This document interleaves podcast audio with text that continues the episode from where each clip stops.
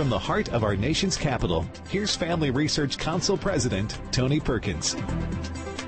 Well, good Thursday evening. I hope you've had a fantastic day. Welcome to Washington Watch. I'm Jody Hice, the senior advisor to the president here at the Family Research Council. Extremely honored to be filling in this evening for Tony and extremely glad to have you on board with us tonight. We have a tremendous lineup for you. Let's uh, look at some of the highlights. First of all, the Biden administration thinks your children belong to the government. Well, that's certainly the message that they have repeated time and again. They've even tweeted it from the official White House account. Nicole Neily from Parents Defending Education will join me to discuss the flaws that are behind this type of thinking. And speaking of misguided thinking, Tomorrow night, Major League Baseball's Los Angeles Dodgers will be hosting a drag queen group that literally mocks Catholic nuns with all sorts of lewd and vulgar performances. FRC's Chris Gacek will join me to discuss that a little bit later on in the program. And then yesterday, some good news coming out of the Southern Baptist Convention, which was taking place in New Orleans. They, of course, are the largest Protestant denomination in the country. Well, in their meeting yesterday, they passed a major resolution against so-called gender transitions. One of the resolution's authors, Professor Andrew Walker, will join me to talk about this resolution and why it is so critically important that we protect vulnerable children from these permanent and life altering procedures. And then this month, June, when the pride flag waves prominently at the White House and other public facilities, there's one town in Michigan that passed a law saying it's not going to happen here. I'll talk to Liberty Counsel's Roger Gannam about that. So we've got a tremendous program lined up for you today.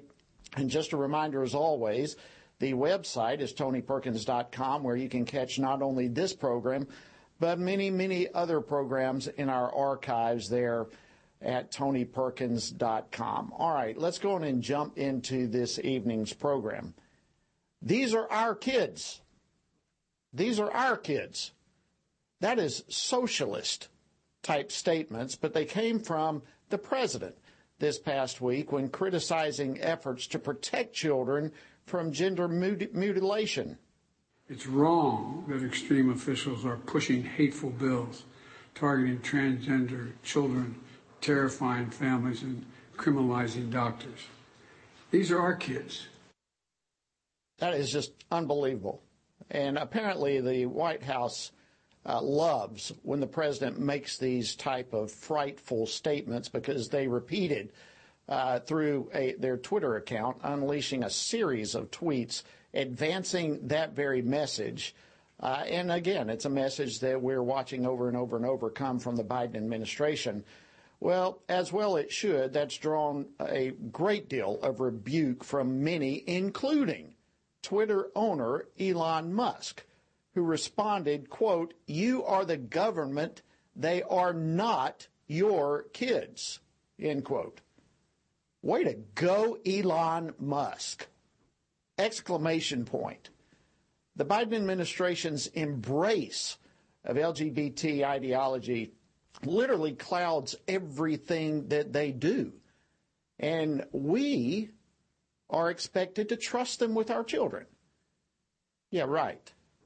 Well, joining me now to discuss this is Nicole Neily. She's the president and founder of Parents Defending Education. Nicole, welcome back to Washington Watch. It's great to have you. Thank you for having me. It was always good to have you. All right, let's just jump into this. I can't wait to hear your comments, your thoughts about this. These are our kids, says the White House Twitter account. What do you take of that? I mean, this is just another example of the mask slipping, right? Of progressive activists. Let's think back to when um, Hillary Clinton said it takes a village, right? There is this idea that children are just part of this collective. And we have seen anywhere from schools to doctors' offices that families that don't support their ideology, that are not on their train, um, you know, they're dangerous. The default setting in far too many public schools these days is that families are unsafe, whereas the administration, the math teacher, the principal, that's a safe and welcoming environment. And we're seeing schools do that and pull away parental rights under the guise of, you know, on very basic things like you're religious, you're a Republican, which is really frightening because we're still a nation of laws. We believe in due process. So for the president to say this is horrifying and appalling, but also, uh, you know, not surprising at the same time. Yeah, and, and like you said, it's, it's really horrifying. I mean, as a parent, as a grandparent, to hear comments coming from this administration claiming that these er, kids belong to them, I mean, it sounds socialistic. This is not America. Uh, it's how do you respond to that part of it? I mean, to me, this whole thing is just absolutely horrifying to consider that the government really believes kids belong to them. Right. I mean, let's think about the uh, Obama administration when they put out their Life of Julia video, right? It was the government will take care of you from cradle to grave, from the moment you're born up through school, universal health care. You don't need a marriage. You don't need a family. You know, we will just, we'll take care of you from cradle to grave. And again, I don't want the government doing that. I don't want them making decisions for me because we don't share the same value system. But obviously the values that I have at home, my husband and I, that doesn't comport with what the Biden people want. They believe that we are unfit because of our values. And, you know, we have seen in Michigan, the Democratic Party said, you know, the purpose of a public school is to teach children what society needs them to know. What goes unsaid in that is that they know better than we do what society needs them to know. It's to fit them into their mold of a, you know, productive society. Absolutely not. Over my dead body. As you said, they are my children and they will be, they, they are not the government's and they are certainly not Joe Biden's. Absolutely. Well, Nicole, something you just said there, I want to hi- highlight again because I don't want anyone to miss that, but it was profound when you said that they believe, this administration, the left in this country, believe that people like us are unfit parents because of our beliefs, because of our Judeo Christian beliefs, because of our Christian values. They believe we are unfit to be parents because of what we believe. Is it really that severe? It is. And, you know, for them to imply that we as parents, that we wouldn't love our children because of their sexual orientation, because of their politics is insulting, right? So many parents, very, very I can't think of a, a, single family that would be unwelcoming. You know, families obviously, you know, they, they will struggle with, they will try and figure out how to adapt to their, their, you know, their children growing up. But certainly I can't think of anybody who would throw their children out on the street. But that is now the default setting in so many of these activist minds. And I think some of it is driven by, you know, the polling by organizations like the Trevor Project, where they try and imply that, yes, of course, um, you know, America is this hateful place. Schools are, you know, it's the only safe place where a child can truly be themselves. Yet we have seen from videos that have come out of schools, libs of TikTok, tips that we get through Parents Defending Education, it is teachers and administration figures, authority figures that are trying to guide children down a path putting ideas into their heads about things that, you know, are age inappropriate and that they're usually not ready for. And so it's really scary that these children who seek approval, who want, you know, to be guided are being led down the wrong path without the bulwark of a family to stand up, you know, and, and push back. Absolutely. And you know, you look at all that's happening with children these days, all, the pressing issues. Uh, there, there's just, we have fatherlessness. We've got indoctrination. Uh, so many schools that are failing and just uh, teaching uh, mind altering uh, ideology and so forth. We've got lawlessness, all this sort of stuff. And then we have the Biden administration on top of all of this that seems to be so singularly focused on the LGBT ideology. Why is that? What is it? Why is it that they are pushing this, uh, in your opinion? You know, it's frightening and it's really confusing. When I think back to when America pulled out of Afghanistan. Um, there was better coordination on Transgender Day of Visibility this year. Every cabinet agency had a statement out, had a flag up. Better coordination for that than there was when we withdrew from Afghanistan. And that's lamentable because it shows where this administration's priorities are.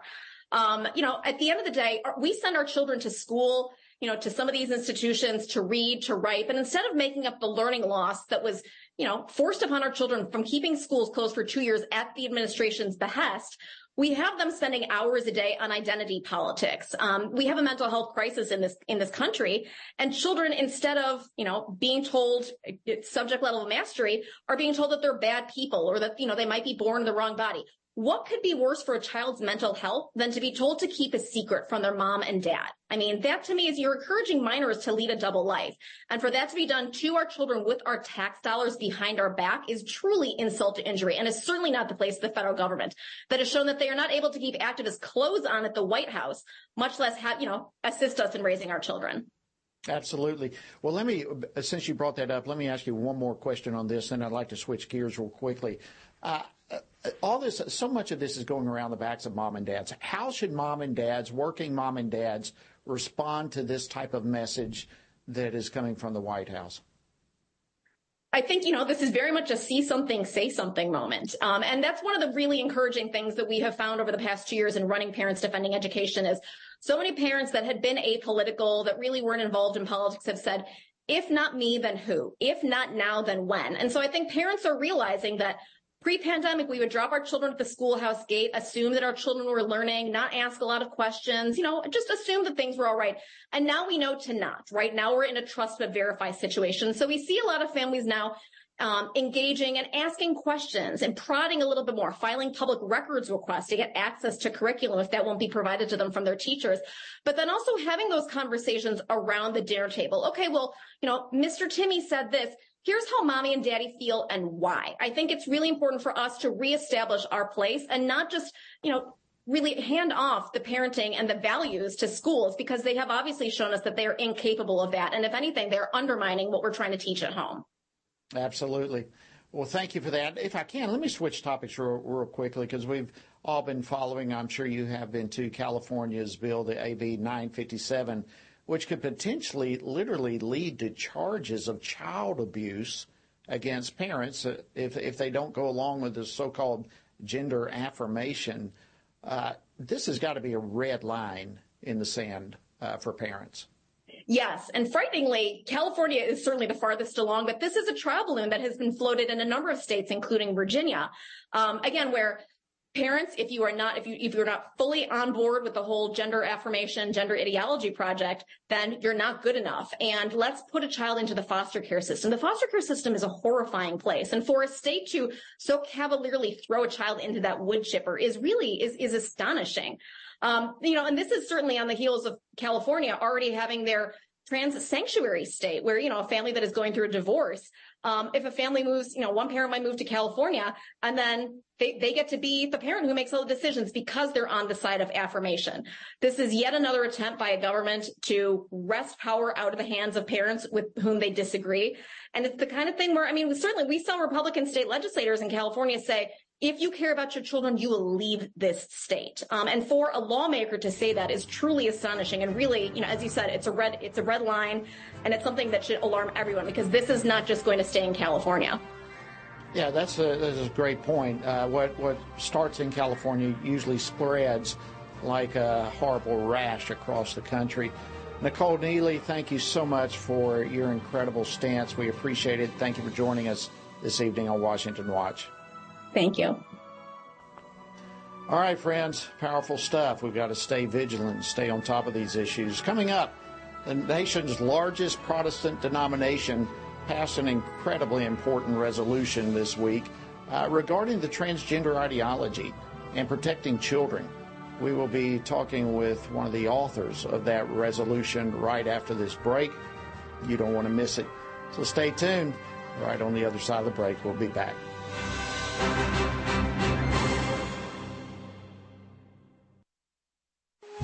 Today, more than ever, men need a reminder of what biblical manhood looks like and to understand God's good design for them, to serve as provider, instructor, battle buddy, defender, and chaplain. They need a battle plan to truly live out their role. Family Research Council's Lieutenant General Jerry Boykin and Dr. Kenyn Cureton's book, Strong and Courageous, a sequel to Man to Man, offers this battle plan so that men can pursue their God-given responsibility in a culture quickly turning away from God's design.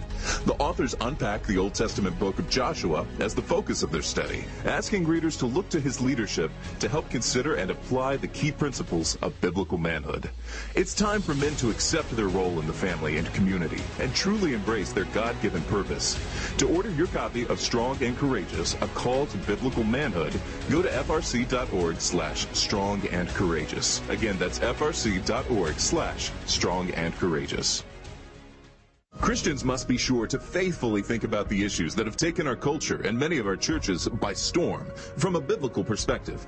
Family Research Council's David Closson, along with co-authors Denny Burk and Colin Smothers, released a new book, Male and Female He Created Them, a study on gender, sexuality, and marriage to help Christians better grasp the Bible's teaching about these issues. This study presents a biblical view of homosexuality, transgenderism, and marriage. With this new resource, readers will be given guidance on specific questions related to preferred pronouns, identity, intersex conditions, and other matters that our churches must be discipling their members to respond to with love and biblical conviction.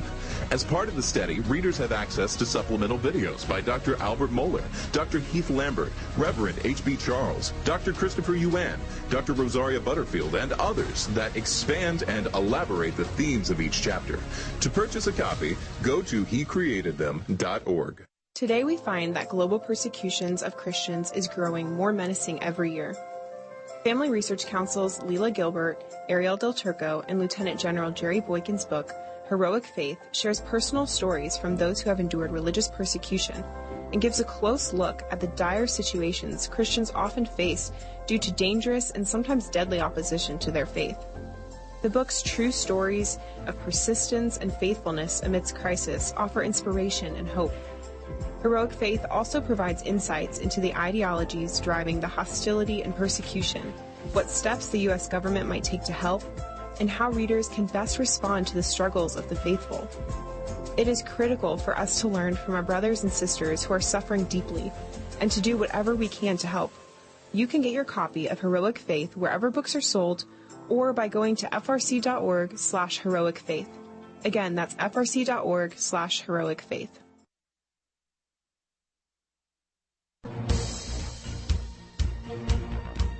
Welcome back to this Thursday edition of Washington Watch. I'm your host, Jody Hice, the senior advisor to the president here at the Family Research Council.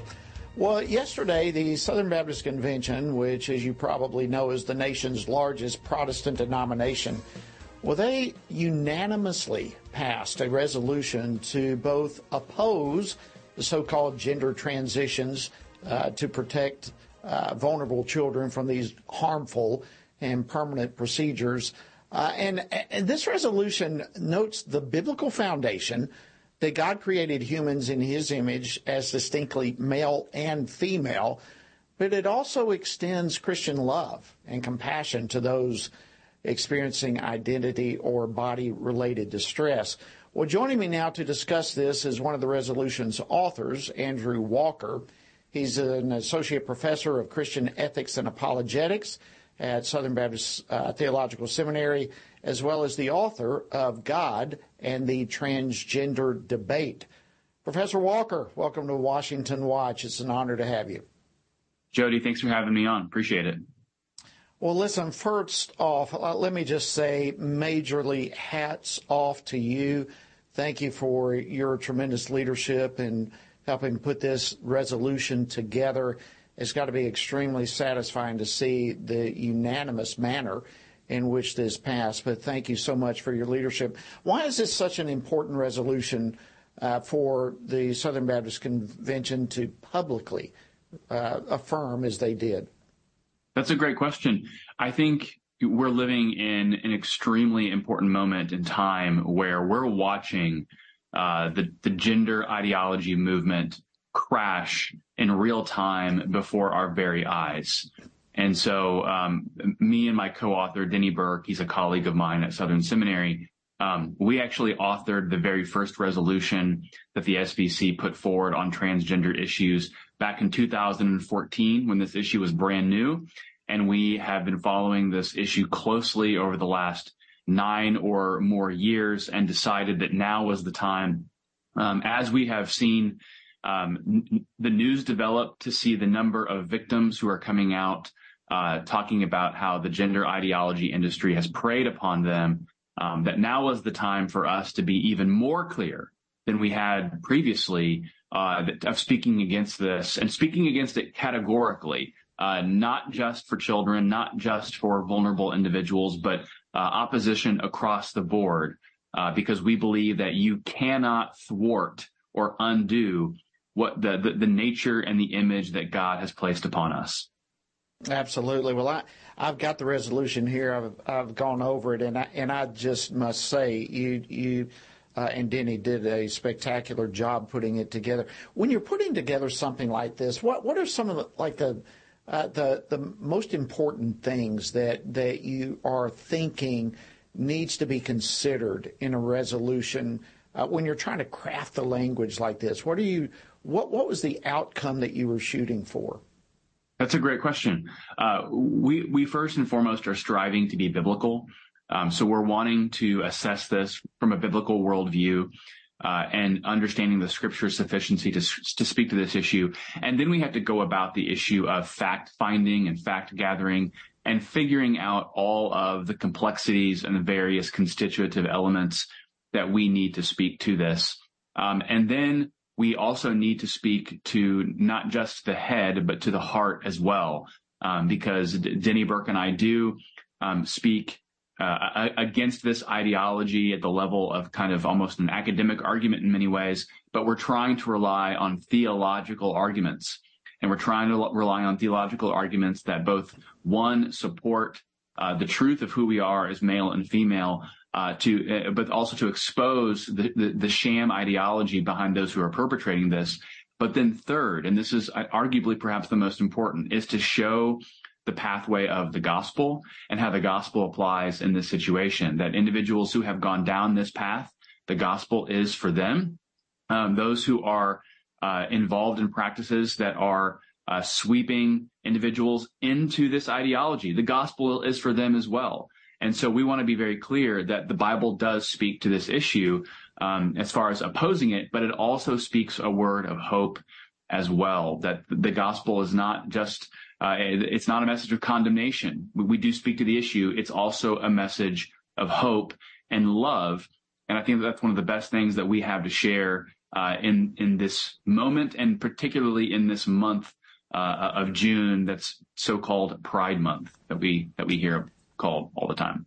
Well, absolutely, and that's that's one thing I was so impressed in reading over this is the the truth that is clearly presented in great, meaningful, heartfelt compassion and love, and uh, it's it really is a truth, and and it is that gospel message that is transformational for those that need it so much. Let me ask you this. I know our time is rapidly getting past this here, but it seems like so many other denominations have drifted, uh, and some seem to have even sprinted uh, to go to the left on this issue.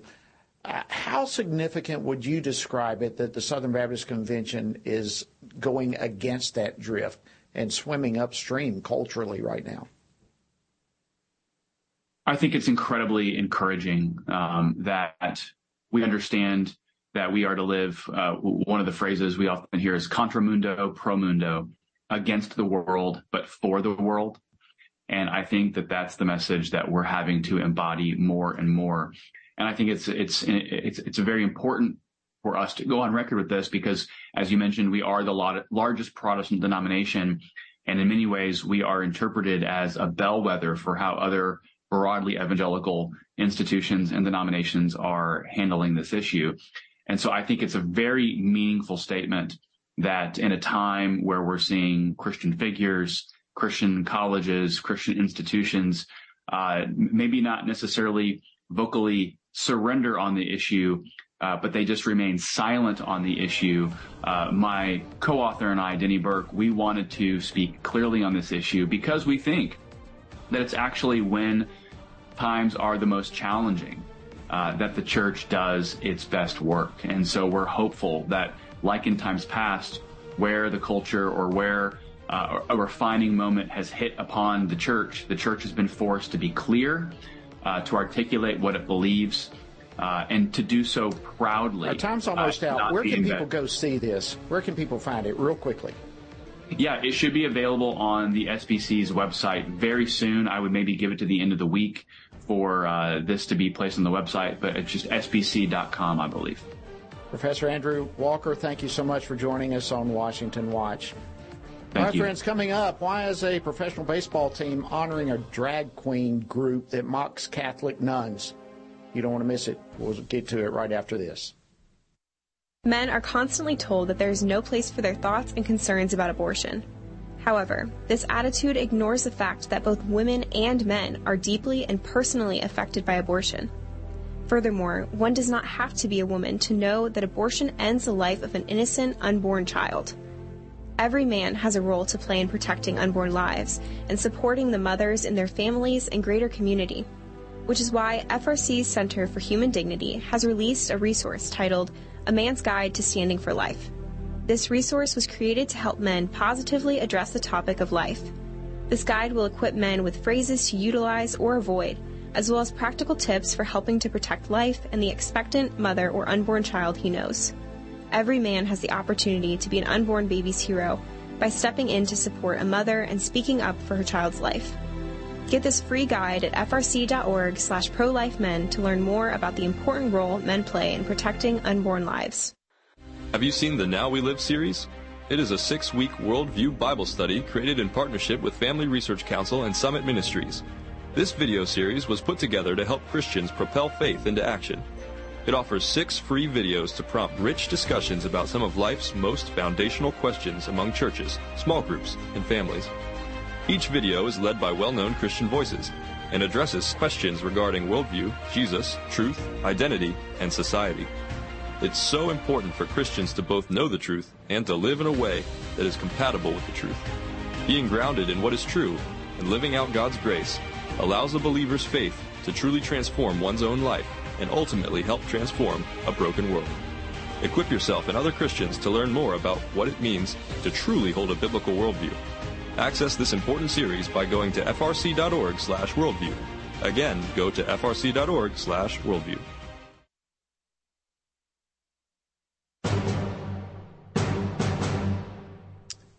Welcome back to Washington Watch. An honor to be with you this evening. I'm your host, Jody Hice. Proud to be sitting in for Tony this evening. And uh, listen, let's uh, jump into this next one. Some of you perhaps have been paying attention to uh, what's happening with the Los Angeles Dodgers It's quite shocking what's going on. And uh, you're also aware of the fact that here at Washington Watch over the past few weeks, uh, we've uh, been highlighting corporate brands like Target, Bud Light, whatever, uh, for all the LGBT ideology that they've embraced. and we've been trying to deal with it head on from a biblical perspective. and when it comes to professional sports, uh, you have some sports like the National Hockey League, for example. They seem to have learned their lesson as it relates to Pride Month, at least. There's been at least six different uh, NHL teams that have backed out of celebrating. But Major League Baseball is a little bit different story. Specifically, the Los Angeles Dodgers. Uh, they don't appear to have learned any lessons. They're moving forward with plans for tomorrow night to honor a group that literally mocks Catholic nuns and they perform all sorts of profane uh, performances. And of course, that has sparked a backlash, even from some of their own players. Well, here to discuss this with me is Chris Gacek. He's a senior fellow for regulatory affairs here at Family Research Council. Chris, thank you so much for joining me this evening on the program. Good to have you. Oh, you're welcome. It's good to be here. All right, so uh, let's first talk about this group called the Sisters of Perpetual Indulgence. I mean, just the name kind of makes the hair stand up on your back. First of all, these are not sisters, uh, but the concept of perpetual indulgence. Who are these people? Well, the, the sisters are gay trans men. This organization has existed since 1979. And um, so I just want to make something clear. They mock in the most demeaning sexual manner you can imagine Christianity, the cross, everything about Jesus, but they specifically uh, target um, and make fun of aspects of Catholicism because of the they wear you know parody of nuns' habits and uh, and mock uh, nuns and and and you know women who've consecrated their lives to uh, to religious causes and and uh, and disciplines. So that's sort of I mean it's almost it's almost impossible to describe how vile this group is, and to think that. Uh, and I, I, went to graduate school in, in, the in the Bay Area, and um, so I was kind of aware of them, you know, for many years. Uh, to think that the Dodgers, this is in you know this this great old franchise in Chavez Ravine, this fantastic old stadium, would bring these people there on Pride Night, which is tomorrow, June 16th, in in uh, at Dodger Stadium um, and give them a place of honor. Apparently, they're going to be given some kind of an award. Um, I think this is the is going to be the most calamitous branding catastrophe. It, will make the Bud Light, you know, and, Target and all this. Uh, I can't even imagine how horrible the photographs are going to be. So yeah, yeah, a great point, Chris. Because here here is a state and uh, an organization, if we can bring it down, that, that's doing this in the name of tolerance. And yet there is nothing tolerant about this. As you described, this is a group of individuals who are criticizing specifically, purposefully, intentionally Christianity and everything that we hold dear. And specifically Catholicism, right. but everything that is Christian, and yet the Dodgers are saying, "Oh, come on in." I agree with you. I think this is going to be catastrophic for them. I, I just reiterate. I mean, I know most of our audience were, were Protestants. I'm a Protestant. I'm not a Catholic, um, but this is an what these people stand for is a broad, like a broad stroke attack on everything Christian. So the the fact that the vehicle that they choose is their particular grievance against the Catholic Church and certain aspects of it. Do not make this mistake. They mock the cross. Um, they they mock communion wafers. Like you know, I mean, every church has communion, right? The, or bread, as you might say in some places. Everything everything about everything they do is sexual and deviant. Um, so, I I can't imagine what the the Dodgers must be thinking. They must just think that the Catholics are going to roll over now uh, or, or, you know, Christians are going to roll over. And I think that that's not true. There's going to be a march tomorrow. Um, but one thing that, that, was a very good piece of news this week, uh, the Catholic Bishops Conference here in D.C. issued a, a, public letter. And I just want to make another point about this, is how tone deaf and horrible this is. So um, I'm told by my Catholic friends that uh, tomorrow is an extremely important Catholic holiday. It's called the Solemnity of the Sacred Heart of Jesus. So it's the same day that this gay pride event is going on. Um, for the Dodgers to be doing this on that day is particularly horrific. And then in the in the bishop's letter, um, they wrote something I just think is very poignant, and I'll just read it. Now, there's there's technical language, so I've, I've got it in a quote here. But the, the, Catholic, the Catholic bishops asked the, the public to pray the litany of the Sacred Heart and make an act of reparation for the spiritual damage that this this event will inflict on the souls of Christians in the in Los Angeles, right? I mean, that's how serious. About Thirty and, seconds, Chris. I'm sorry. That's I'm, I'm finished. Go ahead. Yeah, that's just uh, it's unbelievable. Well, uh, fortunately, there's some pushback among players. Yes. There's pushback from the community, in spite of the Dodgers uh, honoring these people. In fact, the state legislature honored these people uh, last month, horrible. didn't they? Trevor Williams of the of, of, the team here in D.C., the the Nationals, is a devout Catholic, and he made a fantastic statement on his Twitter account. If you want to read it, go read it. He's a great man. Chris Gacek, thank you so much for joining us on Washington Watch. We appreciate you staying on top of this issue. You're welcome. All right, friends, after the break, the Biden White House may be flying pride flag more prominently than others, but at least there's a town in Michigan that unanimously voted yesterday to ban LGBTQ flags from city properties. You don't want to miss this. We'll discuss it right after the break. Stay tuned.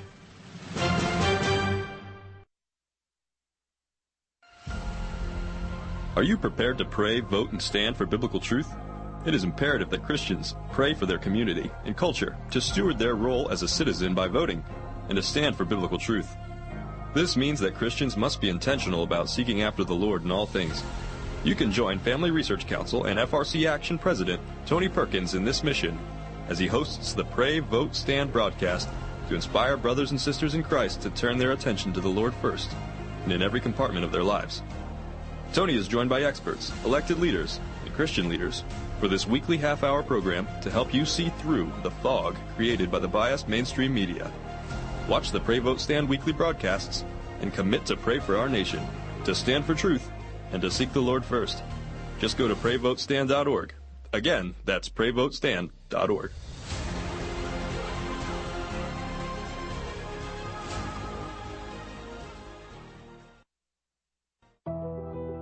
Tech censorship is on the rise. Big tech companies are attempting to cancel conservatives and Christians, which is why here at Family Research Council, we've decided to be proactive so that big tech cannot silence us completely.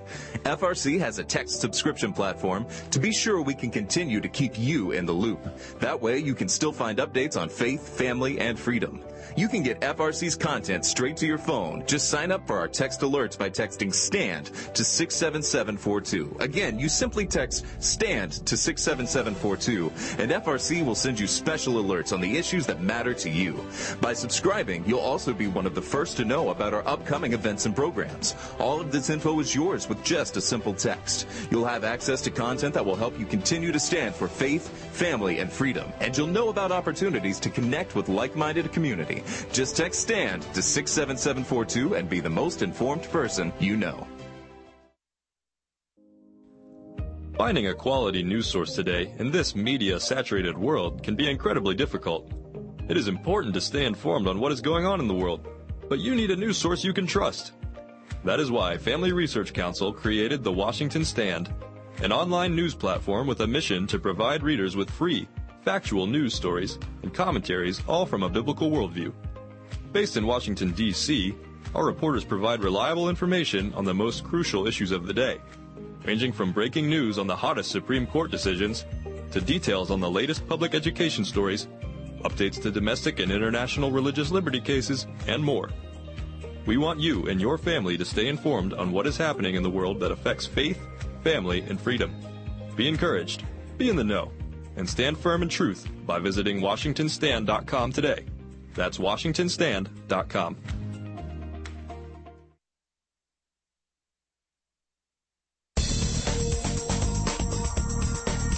Welcome back to Washington Watch. We appreciate so much you being on board with us this evening. Uh, before I jump into our final discussion for the evening and our next guest, I want to give you a piece of information that you definitely want to participate in, if at all possible. Next Wednesday, June 21st, I want to invite you to join Family Research Council President Tony Perkins, Senator Lindsey Graham, and many other distinguished speakers. They will be at the Experience Church in Des Moines, Iowa, for a special town hall meeting for life. And for those of you in the Des Moines area, come on and join us.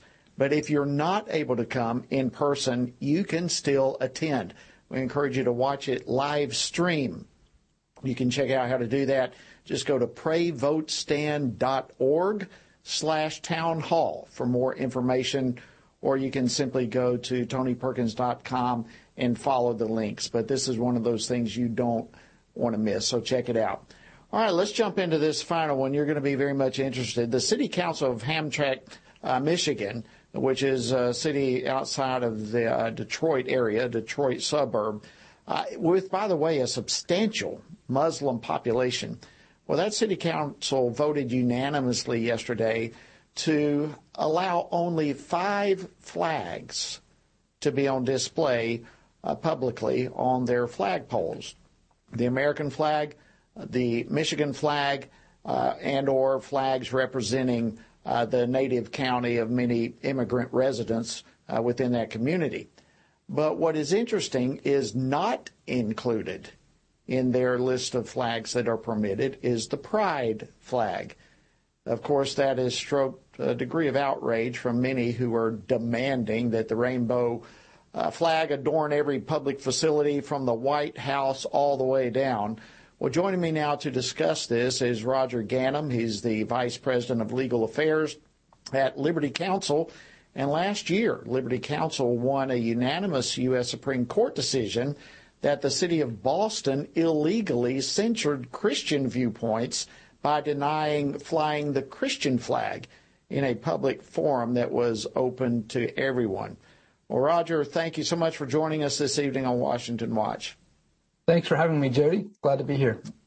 Well, it's our honor to have you. We appreciate it. Uh, well, let's let's start. You, uh, Liberty Counsel, you you all won a major victory last year uh, in Boston. So let's start, if we can, kind of compare the situation that Liberty Counsel was involved in in Boston and the Christian flag uh, compared to that that's happening now with the City Council in Michigan.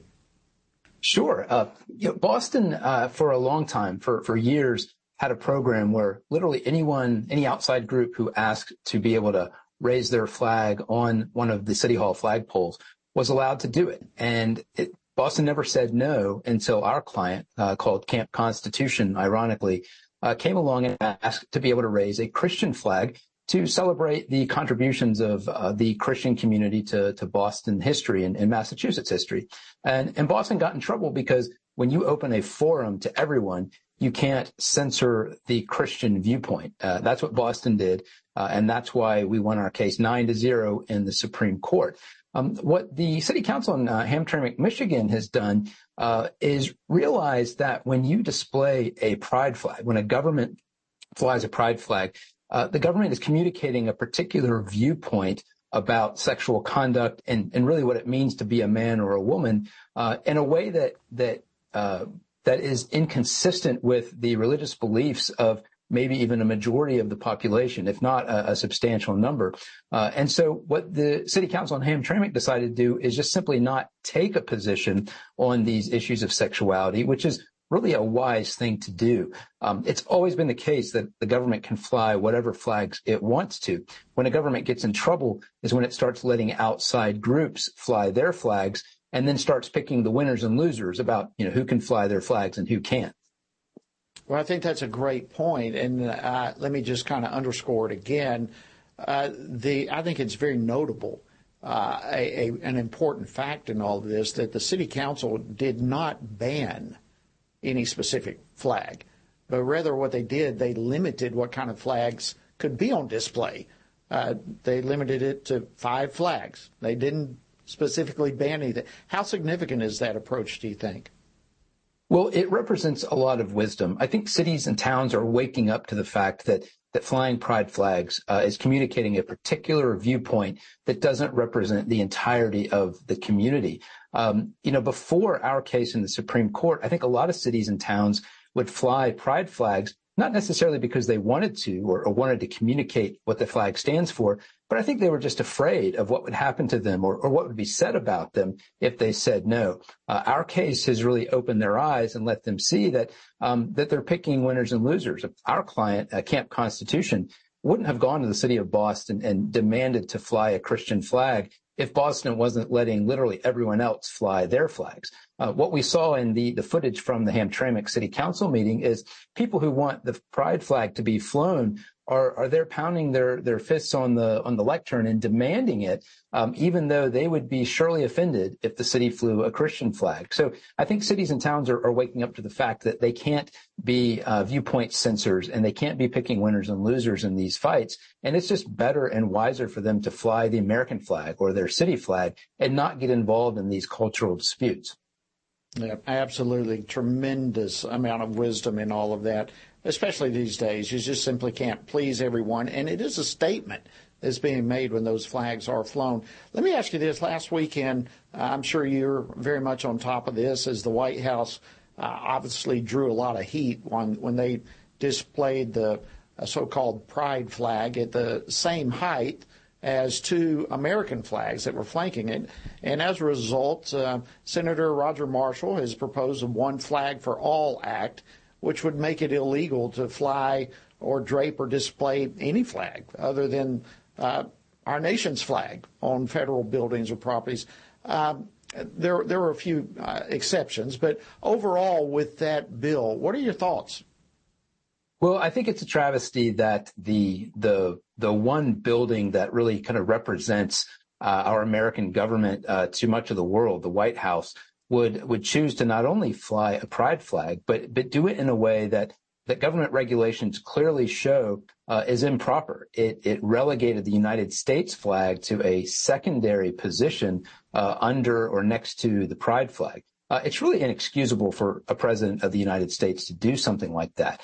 As for the proposed legislation, uh, I think it makes sense for the United States government to have very clear parameters and clear rules about what flags can be flown in addition to the United States flag. But it should never be a flag instead of the United States flag. Uh, and again, flying a pride flag is really sending a message to America's Christians and, and many adherents of other faiths that their viewpoint about human sexuality is not welcome or celebrated, uh, but a very particular LGBT viewpoint is celebrated. Uh, and that's something that the United States government, the president of the United States should not be doing.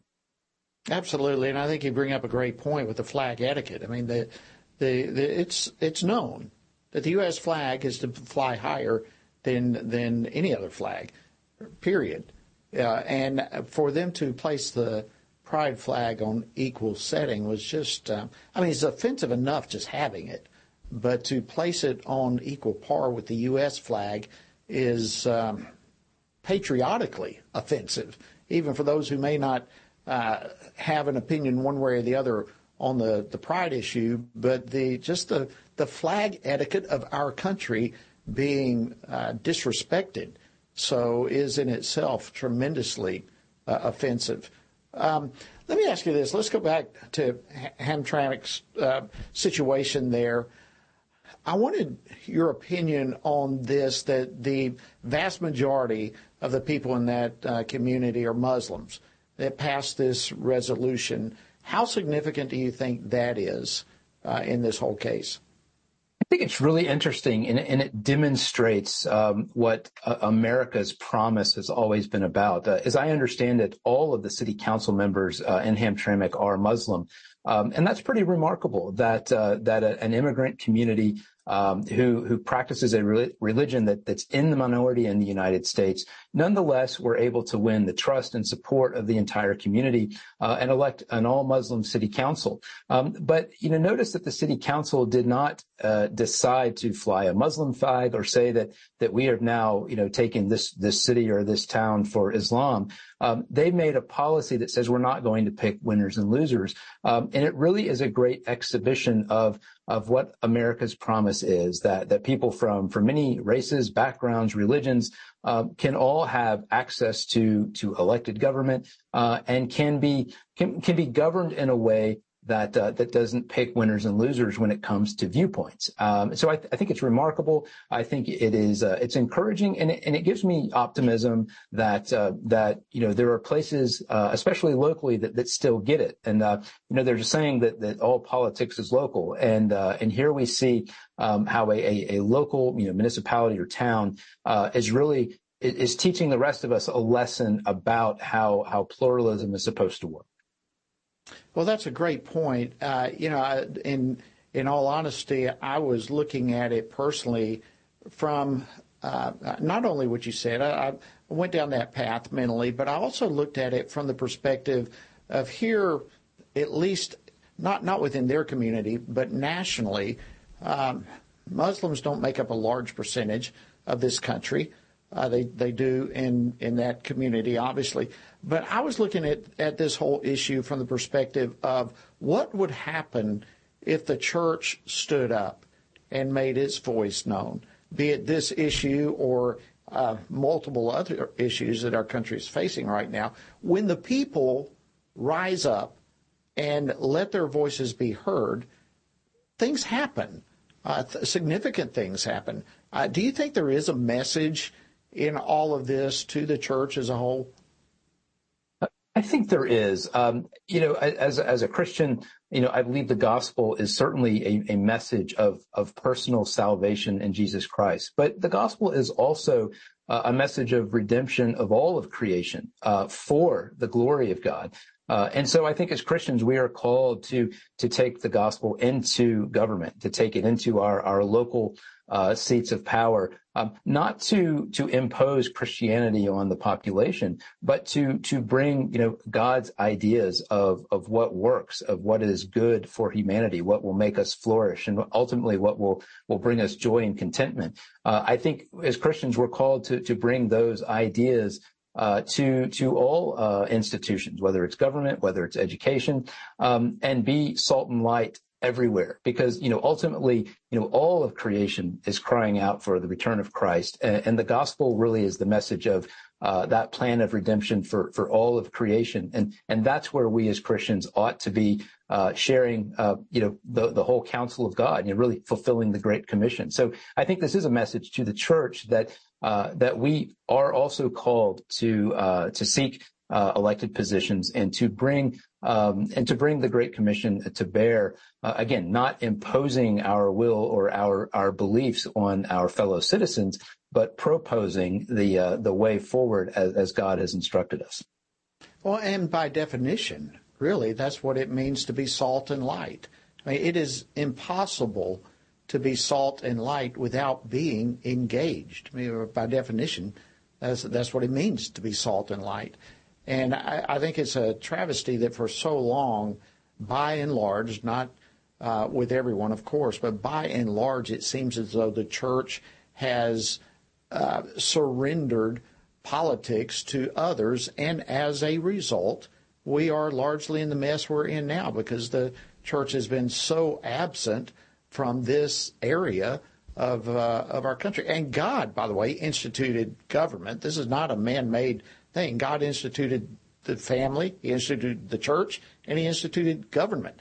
And Christians need to have a voice there. And in this country, even more so, our system doesn't work without involvement from the people. So, what would you say um, if, if Christians don't speak up? Is it fair to say uh, that if they don't speak up, if they don't get involved, that someone else will? Absolutely. Uh, you know, I'm reminded of the uh, instructions from uh, the prophet Jeremiah to to the Israel to Israel when it was in exile, um, and and they were told to uh, in the place where they were in the city in which they were in exile to go ahead and and build houses and marry and give their sons and daughters in marriage and to seek the welfare of the city in which they lived because in its welfare, they would find their own welfare. I think that same pattern holds up today. Um, wherever we are as the church, we're to seek the welfare of the place where we live. And, and we know that God has given us instructions for, you know, how humans are to live and how we are to flourish. And we ought not be shy about sharing those things with all of our neighbors, not for our good, but for everyone's good, because uh, we will find that uh, that as a church that we will thrive if the cities in which we live are thriving, and and we know the way uh, to to make that happen. So uh, I think it's it's extremely important, uh, as you pointed out, for uh, for our ideas to be out there because uh, in in the public sphere in the marketplace uh, the truth will uh, will always win will always be able to to hold its own uh, and if we're not out there speaking someone else will uh, Roger we've got about 15 seconds here real quickly they're facing some pushback the city council what do you think is going to happen are they going to stand firm um, I expect they will. At least that's the that's the sense that I get. Um, I think that that there ought not be winners and losers when when it comes to the government deciding who gets to speak. Uh, and this council has so far charted the right course. Thank you, Roger Gannam, Liberty Counsel. It's an honor to have you on the program this evening. We appreciate it. Thanks for having me. You bet. All right, friends, that wraps up this edition of Washington Watch. We appreciate you being on board with us this evening. And it's our privilege to bring you news of importance from a Christian perspective. Hope you have a fantastic remainder of your evening. We'll see you tomorrow right here on Washington Watch.